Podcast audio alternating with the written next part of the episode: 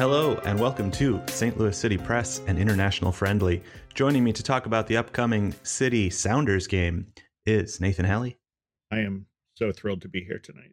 Patrick Stark, Thanks for having me. Drew Wolfson. Bon dia, Filino. Ooh, I like that. Our man from Hanoi, Chris Hoff. Hey, everybody. How is everybody doing? Woo! Better than last time. Yeah, the sting is sort of worn off a little bit. My heart is still broken. Optimism springs eternal. Well, so I said we were gonna, not going to get into the Sheffield Wednesday minute, but to have two soccer teams that are like not doing great, I need like I need something in my life because right now I have no joy. Let's not get ahead of ourselves. Uh, not doing great. I don't think we, we can put City in that bucket. Certainly not. Have you watched the game again? No, I can't bring myself to watch a game that they lost. It's worth watching again. Is the outcome different? No, Walk us through it, Patrick. Uh, what additional thoughts do you have after another rewatch? I've got a lot of thoughts. I've got a lot of thoughts on this game. Having watched it again, I tell you what, it was weird. I was watching it and I felt like we were going to score. We looked better than I thought we did live. I'm not sure what Chris's interpretation from overseas was, but I did think we had some pretty good opportunities. Generally speaking, we controlled the ball better than it seemed in my head at the time. I think it was my perception of the game was immediately colored by the loss. Some things I was very excited about. I I did feel like yeah, sure we lost some passes, but we actually there was some some good stuff. I'm pro the little flicky passes between Klauss and Gioacchini. I'm here for it. I feel like that caught a little flack. I thought it was fun. I thought it was exciting. But they still lost, right? They still lost, but And Gioacchini still had 0.0 xg. Gioacchini, yeah, but he was never the receiver of the passes. He played better. There's more than XG, as we all know. Is this the week we're going to figure out what XG is? No, it's certainly not. So apparently it's based somewhat on historical stuff. I don't want to get into it. I do want to get into this though, Patrick, because I this is mostly serious and a little bit not serious. But what do you do emotionally to rewatch a game that you know they're going to lose? Do you take pills? Here's the thing I've never done it before. So I just wanted to see what happened. It started with, let me see this one thing, but then I just let it run. And, you know, it was fine. Obviously, you know it's what's happening. You know what's going to happen. I wanted to see a couple of those fouls that were called and fouls that weren't, but I ended up watching the whole thing.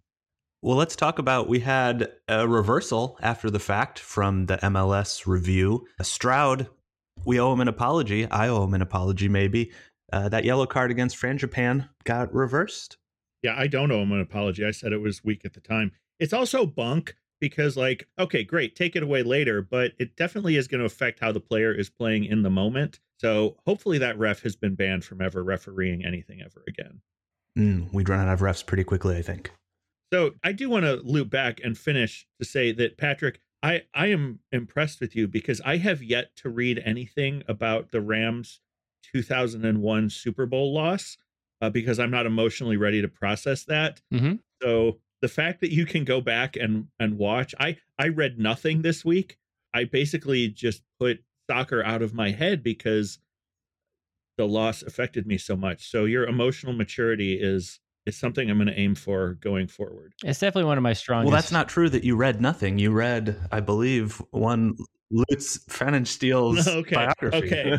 we'll, we'll get to that later. We'll definitely get to that later. But I I read no current soccer slash football news except maybe a little bit about the shenanigans going on at PSG. Speaking of shenanigans in the 2001 Super Bowl, you definitely read about the whole like videotaping of the plays, right?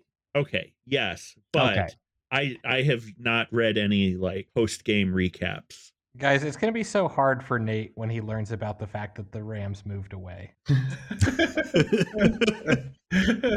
And I want to circle back to the ref comment. Things I didn't know until I watched the game. The line judge, is that the term? Line judge? Linesman, No, that's definitely not the term. It is linesman. linesperson. You're right, because one was male, one was female. The guy on the line with the flag that was closest was retiring This was his final MLS game, and they said that they were going to give him a game ball and some special jersey. I am pretty sure he gave the game ball of his retirement game to a small child in the stands as he exited the field, getting profusely booed and probably many lewd gestures towards him. Well, to be fair, he was not the ref that the fans had issue with. True. I just wanted to point out I thought that was a very nice thing if that is indeed what happened. That was that was a nice gesture. Doesn't make up for the fact that he should have waved his flag around like crazy when Klauss got kicked in the face. Uh, but maybe he was just pretty checked out at that point because he's like, well, I got eight minutes in my career left. Also, who retires three weeks into a season? I mean, it's not three weeks. Okay, six weeks into a season. It's definitely six. When you're done, you're done, man. Could have just been the end of his contract. Maybe he signed six weeks into the season and he's retiring. I'm guessing you burn out pretty quickly when 25,000 people are booing you. Um, so, Chris, as as someone who is uh, familiar with Children the booing game- you? Is that word? no. Not not that. I hope you've never had that experience. But can so there's speculation that Klauss intentionally put his head into an area where he thought it he might win a foul. That's still a foul, right? Is there any world where a head and a foot collide in the box and that's not a penalty, no matter who began the action? So I'm going to approach this from the perspective of a tall man who also plays soccer sometimes, and really getting your head on the ball is is the first thought a lot of times. If it's off the ground, and and maybe this isn't as true for Klauss as it is for me, but getting your head on the ball is instinctual, even if it's below, you know, your eye line you get down there. And I don't think he went too low. I don't think it was unreasonable.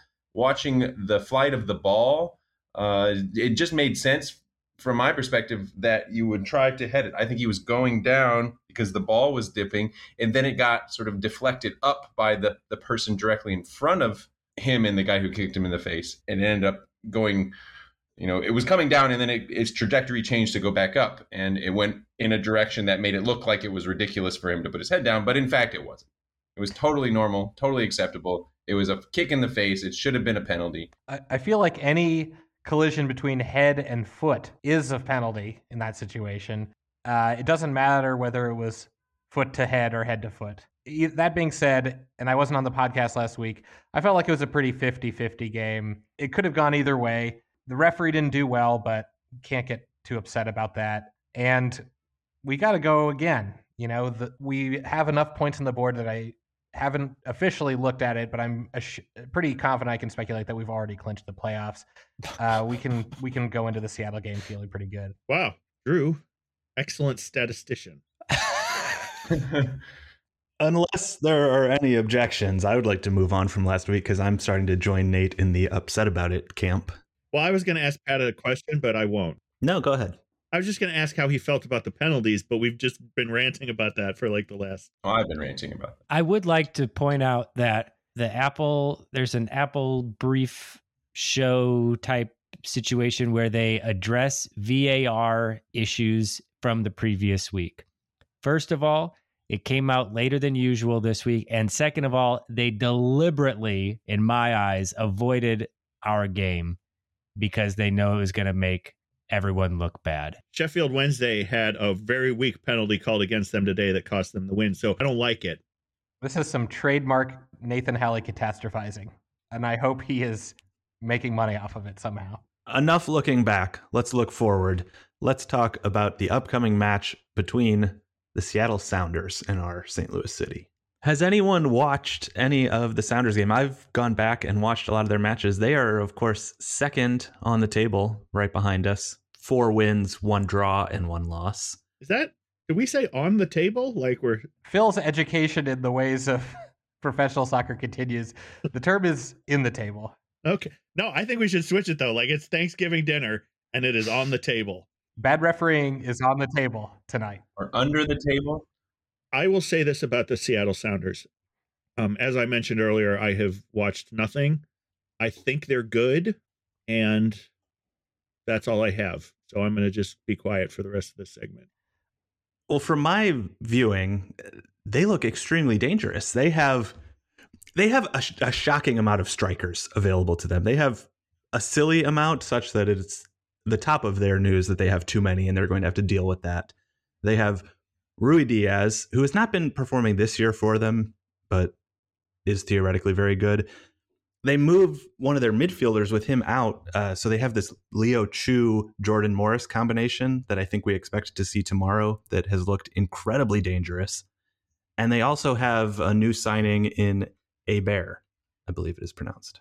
They have like a from from a zoo, like they bought a bear. A bear called Paddington.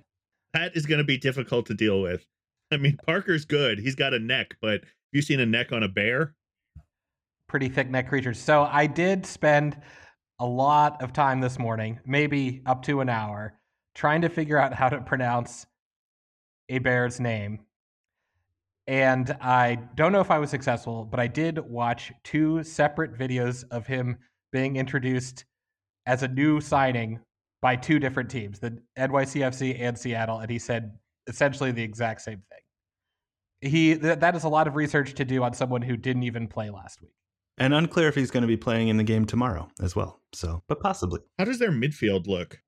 Well, so this this Leo Chu uh, looks incredibly strong. He, I, I, watched their last. I watched the recaps of all of their games, um, but the last couple they've had the same lineup with uh, Leo Chu on the left wing, feeding it into Jordan Morris, who was previously playing as a midfielder, but is now had moved into the striker position. So I, let me just say, going forward, I would recommend not taking that approach though, because I watched all the recaps of Minnesota and thought, oh, we are going to tear their back line apart. I think they cut those recaps to be disingenuous.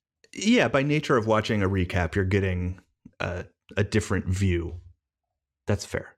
So, from what I understand it, it stems back from when we had the international break and a lot of their players went overseas to play for their their nations. And Leo Chu and Jordan Morris were given the start and produced, I think, between them four goals or three goals in that game when everyone was uh, playing abroad. And since then, the coaches had a tough decision to bring back the starting players from the the first couple games, uh, or to let the hot hand ride. And I think, or hot foot ride in this case, I suppose, and has opted for the second approach. It's hard to argue that when he is leading the league in goals scored. Yeah, Jordan Morris getting that hat trick before our man Klauss. Drew, how do you feel about that? Well, I don't feel great about that, of course. And I think you knew that. I would say that I wasn't going to feel great about that, Phil. So thanks for sending it over to me. But I have one final Seattle Sounders joke to make, and that is uh, that they are coached by Brian Schmetzer. So I will now refer to them since I don't like the name the Sounders as the Brian Schmetzer Orchestra. And regardless of what formation they play or which players or or what tactics, I will be saying they're doing the dirty boogie out there. So as I mentioned, I didn't watch any of the Seattle stuff this week. I was too busy uh, reading a book, which I didn't finish. We'll, we'll get to that later. But I am starting to worry that the, this West Coast stuff is going to start wearing us down. 9:30 start. Have to fly all the way to Seattle. I've flown to Seattle before. That's no fun. Recently found out that they're flying on Sun Country, not a sponsor, which is not like they're not flying first class anywhere. Do we are we worried at all about any exhaustion from from our boys in pink? These sound like more problems that would afflict, I don't know, a 40-year-old man than a 20-year-old professional athlete that feels personally hurtful, but maybe accurate. But that could be a good point. We may have to check with our man on the inside and see. See if two hour two hours past their bedtime is a problem or not. Are, are we all planning to stay up to watch the game? I mean, that's kind of late for me personally. It's perfect for our man in Hanoi, I think. Oh, it's it's a nice late start for me. I don't have to wake up quite so early, but I would be doing it either way. I think we'll be having a watch party uh, possibly over half of this podcast will be there. What's next on the agenda? There's an agenda? Quick, someone figure out what kind of tactics they play. I think they play WM based on the book that I've been reading. It seems like most teams play the WM, at least in the 1930s. That's as far as I've gotten in the book. So we'll assume they play some variant of the WM. Which was devised by the Russians. It was surprisingly lots of like advanced soccer tactics came out of the USSR, more than you would think. Advanced soccer tactics is not our wheelhouse. However, the Sounders, it seems like try to make a lot of crossing attempts into the middle, up the sides, cross it into the middle, into the goal. That's a a standard soccer approach, I think. Yeah, you've defined soccer. Good job. All right, who do we think? What are we thinking the lineup for City's going to be? I read that Blom he is game fit, ready to ready to start again. So that'll be good. Uh, it looks like Alm is possibly going to be there, which would be nice. I think we missed him the last game.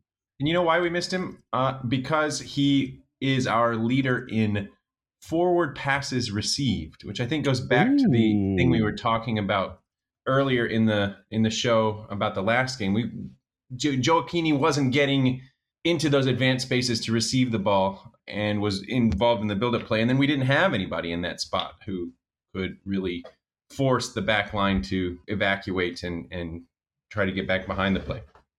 It's amazing how one player can make so much difference. And understanding that now helps me understand why I'm so terrible at the game football manager.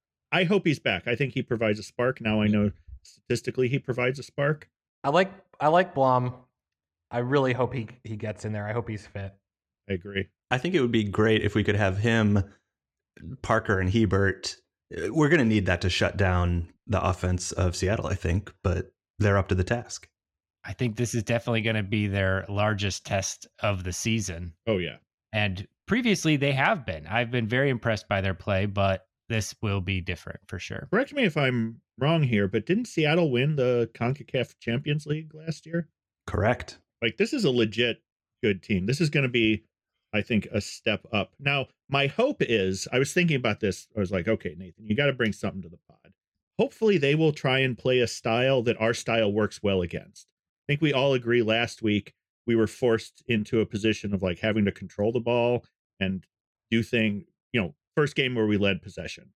I yeah, I don't like it when Tim Parker has the ball in the other half of the pitch and is looking for options. I would much rather see Roman Bürki throw the ball over the halfway line uh, or just basically as few passes as possible to, to get a chance. I don't want to see intricate build up from our guys. I don't think the Sounders are the defense first team that Minnesota was. I think uh, traditionally, at least this season, they've wanted to keep the ball and they want to play football and string together passes in their opponents' half, and that's going to suit us as that's where we we get fed with those interceptions and those uh, defensive forced turnovers that we then capitalize on. Yeah, I think it did not look in any of the games that I watched. It didn't look like their defense was unstoppable. It looked like if we can get the ball up through their midfield, we would have good chances. Hopefully, I think to a certain extent the switch. I don't want to call it a switch for them yet from their season starting attack and the Leo Chu Jordan Morris duo uh, is a cause for concern for us because I think that Leo Chu and Jordan Morris duo results in a lot sort of faster pace play and a little bit more transition style attack. Uh, a couple of those goals that Jordan Morris has scored have come at the end of really high paced sprints upfield transitions uh, sort of of a transition nature as opposed to a set in the opponent's half with lots of passes. Yeah, extreme, extremely fast. I would agree. A lot of speed. Jordan Morris, former U.S. men's national team player, after a series of knee injuries, it is sort of nice to see him doing well again. But I hope he has a terrible game against us. He came on in the Wales game in Qatar you did. But I forgot that until I saw it today. You know, I think the standings with Seattle can be a little misleading. Their their loss came against Cincinnati, who we're going to face next week. Their tie came against LAFC. They've faced some challenging teams in a way that we haven't until tomorrow. Well, let's keep in mind that they finished 11th last year. It was sort of a down season for them. I think a lot of that gets blamed by pundits who might be more informed than us on their involvement in the CONCACAF Champions League. And the drain on their players and the scheduling nightmare that it caused. Are their pundits less informed than us? I don't think so. Do we consider ourselves pundits? Uh, no, but I would like to say that two of their wins were what against Real Salt Lake. So, and we scored four. Seattle only scored two. So, I'm pretty sure transitive property. That's how statistics work. Yeah. All right. Looking forward to the game tomorrow. I think it'll be some high quality soccer, I hope. And I'm excited because now we're underdogs again. And I think that's just better for our team. Better for all teams, really. You're always looking for that, right? We were going into the Minnesota game. People were like, oh, St. Louis should win this game. But now that's over. And we're definitely supposed to lose. So And hopefully they got some juicy sound bites from Nate to post on the locker room wall. I think that can only help. Well, one thing we haven't talked about this is an away game. We are going to Lumen Field. more like Löwen Field after tomorrow. Am I right? Oh yeah. Nice. Got him. Love it. Enough about the upcoming Sounders game. I'm looking forward to seeing it. Let's talk about Lutz. Lutz Pfannenstiel, for those that don't know, his book is The Unstoppable Keeper. He is the sporting director for St. Louis City, really the the brains behind the team. Nathan Halley, Lutz correspondent. What do you have for us? Yeah. So a few weeks ago, I I was taking a trip on an airplane, and so I bought Lutz's book. I was like, oh, this will be great to read on an airplane. Then I remembered I don't read books on airplanes because they make me sick. Common mistake. But I still I still have this book. So I've been reading Lutz's book. I really, really meant to have finished the book by now. That's okay. We've got lots of pods upcoming. Here's the thing. Ever since I turned 40, I have a really hard time falling asleep. So I read the book before I go to sleep. But in order to go to sleep, every night I take a cocktail of NyQuil and melatonin. Not a sponsor. And so I get about I get about six pages into this book and I zonk out. So I'm going to talk about the first half of the book. This guy is literally off the wall. First, he basically had a chance to be in the uh, Bayern Munich system. The way it works over there is they like you. They're not going to put you on the first team when you're like 19 years old. So they there's like an amateur system that I don't fully understand and he doesn't really get into it, but it was like, well, you you'll be a part of the the amateur system and then the thought is that you'll progress and eventually be part of it. And he was like, "No, I don't want to wait to do that." So he just decided to like go to Singapore. Well, what's the timing on this? Wasn't this is the legendary system that led to the 2010 German World Cup win, is it not? I think you'll find that's 2014. Oh, Oh my god. So the really interesting thing is he he tells stories about bouncing all over the world, gambling, carousing with women. In the acknowledgments, he thanks both his wife and his ex-girlfriend back to back. He talks about this woman that he was dating very seriously in England, like they were living together, and then he decided to go back to Asia to play and he was like, "Oh, but we'll get back together." And then he said he never saw her again. Like just a really interesting guy, but the the fascinating thing is learning about the life of someone right on the edge. So, you know, we know about the stars and the lives they have, but someone who's who's brushing up against it. So, you know, he was signed by Wimbledon when they were in the Premier League, but he played for the reserves because it was like, well, their third string goalie got injured, so we'll bring him in to cover our reserve games. Or, hey, Nottingham Forest, their second string goalie got injured, so we're going to loan you there for a month.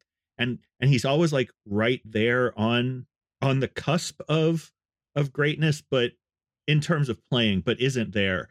And he seems to have an impatience in him that he doesn't want to stay and like work his way through or maybe maybe it's not even possible to say okay well i'm going to stay here and earn my way to the first team he just bails and like goes and plays in south africa for two months and then goes and plays in singapore and while he's signed to singapore he sneaks off to try out for a team in china because maybe that's better it's it's really interesting hopefully the second half of the book is also interesting he briefly touched upon uh, his time in jail but i haven't gotten there yet uh, that's why he thanked his ex girlfriend. His ex girlfriend helped him survive his time in jail. I'd, I'd recommend the book. It's it's a pretty easy read, but really fascinating. Definitely makes me like him more. He's he's quite a character. He kind of owns his his flaws. There's no trying to cover up and present himself as like the perfect person. He's like, well, the first night I got to South Africa, I was bored, So I went out to some casino and just started gambling. I think generally, like you know, athletes gambling is is somewhat looked down upon. But yeah, so far great book. I plan to have it finished at some point so we can we can keep discussing it but and I will I will pass it around the podcast group once I'm done, but I really recommend it. So yeah, I'm I'm reading that book. I'm listening in the car to Inverting the Pyramid, which to be honest is rough to listen to because you just get lost in the names of a bunch of like Hungarians from the 50s, but I am saturating my brain with soccer goodness. That seems like a book that's going to have a lot of diagrams in it that you need to look at to understand. Surprisingly few diagrams. I actually Really? own the book in paper form. Let's talk about other things going on in the world of the MLS. What's on your mind, Phil? What do you want to talk about in the world of MLS? Well, let's talk about Apple TV and the coverage and what we think about that. Are they sponsoring us yet? Not a sponsor. Okay, so we can be honest. Uh, I would like the listeners to know we will always be honest. We would not take a sponsor that we do not fully support. Unless they gave us a lot of money. Then we would learn to support them. okay, right. I actually I would like to start with Chris because he probably watches twice as much Apple TV MLS coverage as the rest of us. I don't think that's true. I think Patrick has watched every game about four times. Except for this last one, three minimum. That one I've only watched once in Apple, once with my eyeballs. But Chris is getting the most live. What do you have for us, Chris? Yeah, I've been largely satisfied with the product. I don't know that I'm the typical Apple viewer. I I don't really care very much about the commentary because I'm used to watching games uh, commentated on in Vietnamese.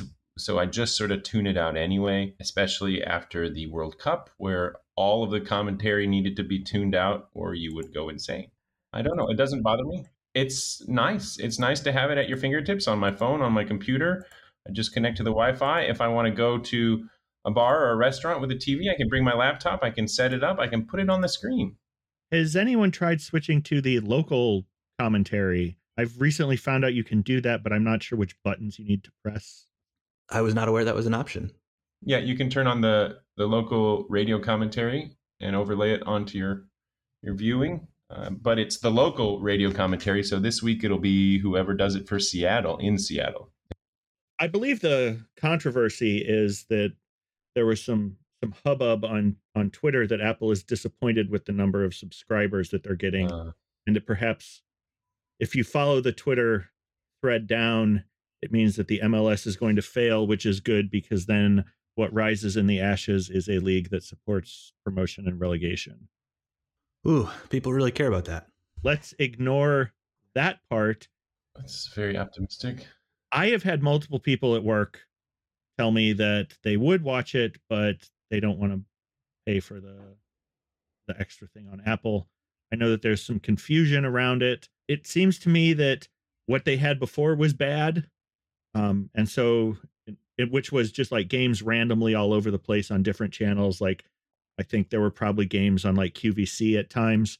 Uh, now it's all on Apple all at the same time, but perhaps it's like slightly too difficult to get to. I don't know because like I know how to use technology and also really care and would probably jump through whatever hoops it took to watch this.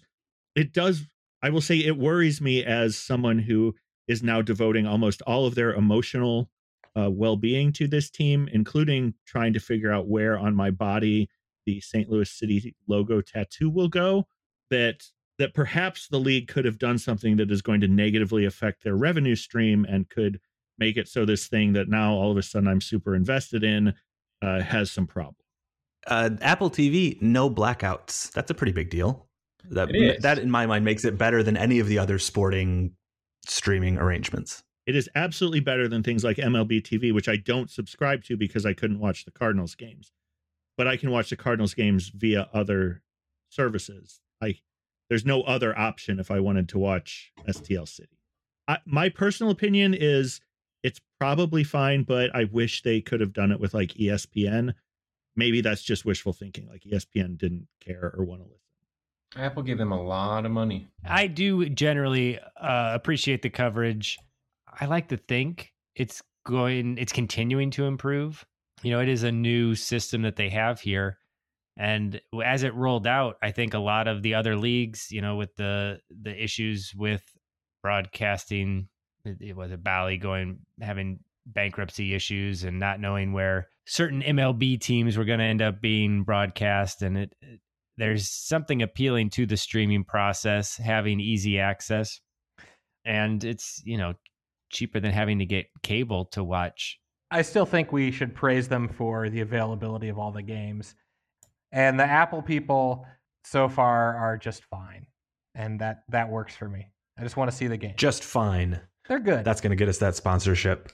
It just feels like, in comparison, it's almost hard to not end up watching a Premier League game on the weekends. Like it's just there and so available. But you accidentally watch more Premier League games. Exactly. Because I just turn the TV on and I just end up watching like probably four or five Premier League games a weekend because oh, it's just there. Okay, boomer. I mean, yeah, that's it. It's about habits and consumption habits. I'm so much more interested in MLS that I am perfectly fine if West Ham, the team that I've supported for 12 years, gets relegated so long as STL City wins this Seattle game. Drew, I have been meaning to talk to you. It feels odd that Ted Lasso has chosen, of all things, West Ham United to be the big bad evils. Yeah, I I don't know. I'm sure they're getting some money out of Apple for this using their names and I mean all these teams are. And the West Ham being the baddies is fine. I am going to be a huge hypocrite and say that the relegation battle in the Premier League, including West Ham, is pretty exciting this year, and maybe it would be good for MLS. Can American audiences handle that? No, and we wouldn't even have a team because no one is going to come in and say, "Okay, I'll spend, you know, six hundred million dollars plus build a stadium for a team that could get relegated in the first year." Well, I mean, we are looking at how many teams in the league now? 29. 29, which is obviously an odd number, both literally and figuratively, uh, for a football league. I think there will have to be a decision made. At when it gets to 30 teams, that that becomes a difficult single table league to manage. Going back to the Apple thing just for a second, it is so weird to me that as soccer grows in popularity in the, the US, there just isn't I don't know, maybe it's just not living there, but I think MLS just doesn't have any focused centralized ad campaign that makes sense to me. Like it's it's all haphazard and it's all like stop start and a little bit just not it's not very impressive, it's not very noteworthy. Call call me boomer, but the fact that Saturday and Sunday morning you're just getting blasted with the the Premier League and it's so easy and accessible, I think does matter and MLS hasn't figured out how to take that space over. Well, they're never going to take over broadcast. It's just not going to happen. So this is the next best option. And because I've seriously having this Apple season pass, I've watched more MLS than I ever thought I would, just because it's right there. You go there, you have every game. They're all playing at the same time on the same night. Uh, and I'm watching more MLS content and stuff because I know where it is. So let's talk solutions. What do you think can be done to make Apple's product better? I think a lot of it is just technical kinks that they will work out over the course of it. I think they'll find which personalities click together in making the the recap shows and things like that. I, I would give, you know, we're six weeks into their run at this. I think they need to do a better job of advertising and informational. Like people still think, oh, well, I need to pay for Apple TV and then also pay for MLS, which is not true. You can just pay for the MLS part. So I think to some degree there needs to be more advertising, a better informational campaign about this is how you can access these games. So, gentlemen, we've lost our first game, and now we're five and one, and some of the the gloss of our inaugural run has has worn off. But it, it, it does bring us back down to earth a little bit, which probably for a sports fan in general is pretty healthy after that first loss, our first ever historically our first ever loss, let's uh, let's take stock. What do you think is is the the ceiling for this team? Like what would define success for us this year? What would be the definition of success with the information we have now. I think we've already done it. Keep dreaming. That's what's healthy. It's definitely not healthy to worry so much about sports. This has been delightful, and I'm thrilled to be with you guys. I'm sorry that I'm a broken record, but I literally was in tears last night watching the segment that the Blues put together on the return of Vladimir Tarasenko. I, Ooh. it's impossible to overstate how foundationally important to who I am sports are. I mean, I can define important moments of my life on when the Blues won the Stanley Cup or how the Cardinals have done or even what's going on this year and how it's brought our family and friend group closer together. I think I, I think sports are an amazing metaphor for life and the highs and the lows are what what make it worth living, which is why I get you know, I, I think sometimes it's said derogatorily that like, oh, St. Louis doesn't have anything, so they just have sports. Like, no, BS. We have the beauty and the poetry of of sport and we care about it because we're a society that recognizes that it is a metaphor for the human condition. Going forward, I think making the playoffs is still good. I'd like to see us get back to playing our game. Anything I, I will be happy with anything. I mean, I've been bummed this week. Um, I wouldn't be thrilled if like we lost every game going forward, but I th- I think we're going to be a good team. I think my goal is to not end up in like the eighth or ninth spot where there's that play in. Like let's aim for seventh or better. If we can do that, there's no way the year isn't a success.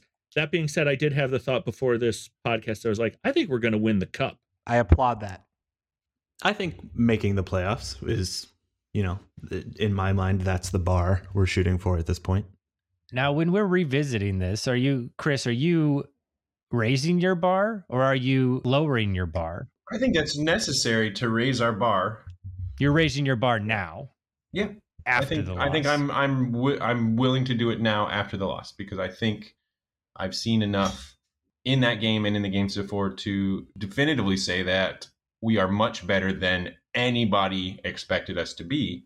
Even in that loss, we dominated the game. I think we should be finishing in I want to say fifth or higher at this point, seen us uh, in the West, and I think we should make a pretty deep cup run. So, I, what Klauss said after the game was that energy levels and just mental discipline cannot be maintained uh, week in and week out. And you're going to flag, you're going to drop off at some point, and you're going to lose your edge. And I think that's what he was saying happened in the Minnesota game.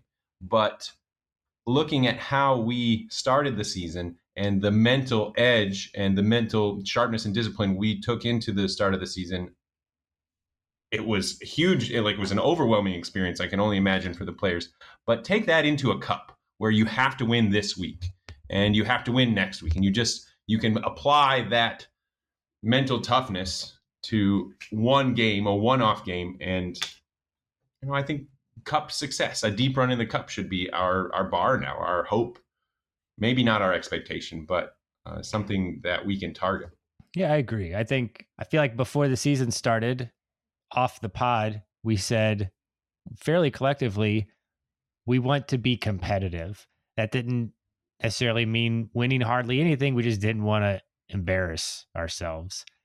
And that bar is clearly cleared. And I, yeah, I think uh, playoffs are definitely in sight. In fact, you're right. I think it would be a disappointment if we didn't make the playoffs after this start. It'd be a statistical anomaly probably We do have a couple of tough weeks coming up. We have Seattle and then Cincinnati. I think it'll be interesting to see how we do against some some tougher teams. I'm hopeful we do well. Yeah, very excited to see how these next weeks play out.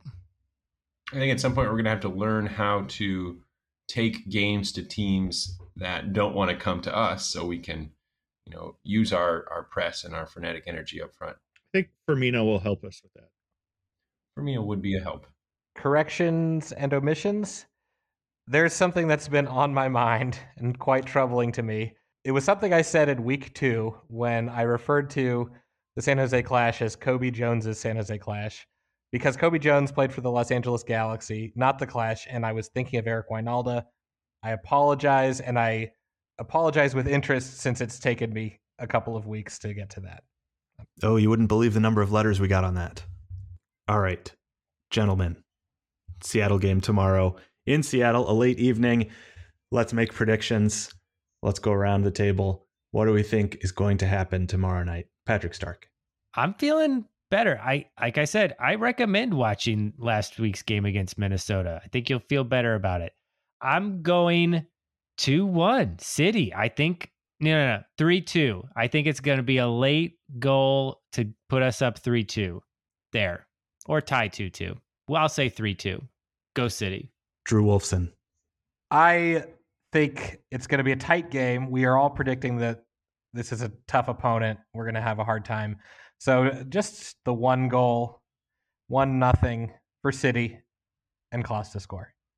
Chris Hoff. Since Patrick evacuated that 2 1 prediction, I'm going to steal it. I think 2 1 City with Jordan Morris and Leo Chu regressing to the mean and Heber and Ruidíaz coming off the bench to make no impact whatsoever. Nathan Halley. I'm going to go 2 0 Sounders. Ouch. All right, that's that's that's the end of it. That's a first. That's a first predicted city loss. I'm going 1 1 draw. Claire Halley, what's your prediction? I predict that maybe St. Louis is like now working really, really, really, really hard to get another goal. So, so I'm predicting maybe that they might win two to four. Oh, St. Louis 4 2. Finally, some sense coming out of the Halley family. Nice to hear it. There we go. Nice. That's the optimistic Halley take. All right, we will find out tomorrow. Gentlemen, it's been a pleasure. It has. It's been delightful. Good talking to you, and let's go City. Talk to you guys later. Love you, Phil. I love you too. Enjoy your watch party, gentlemen.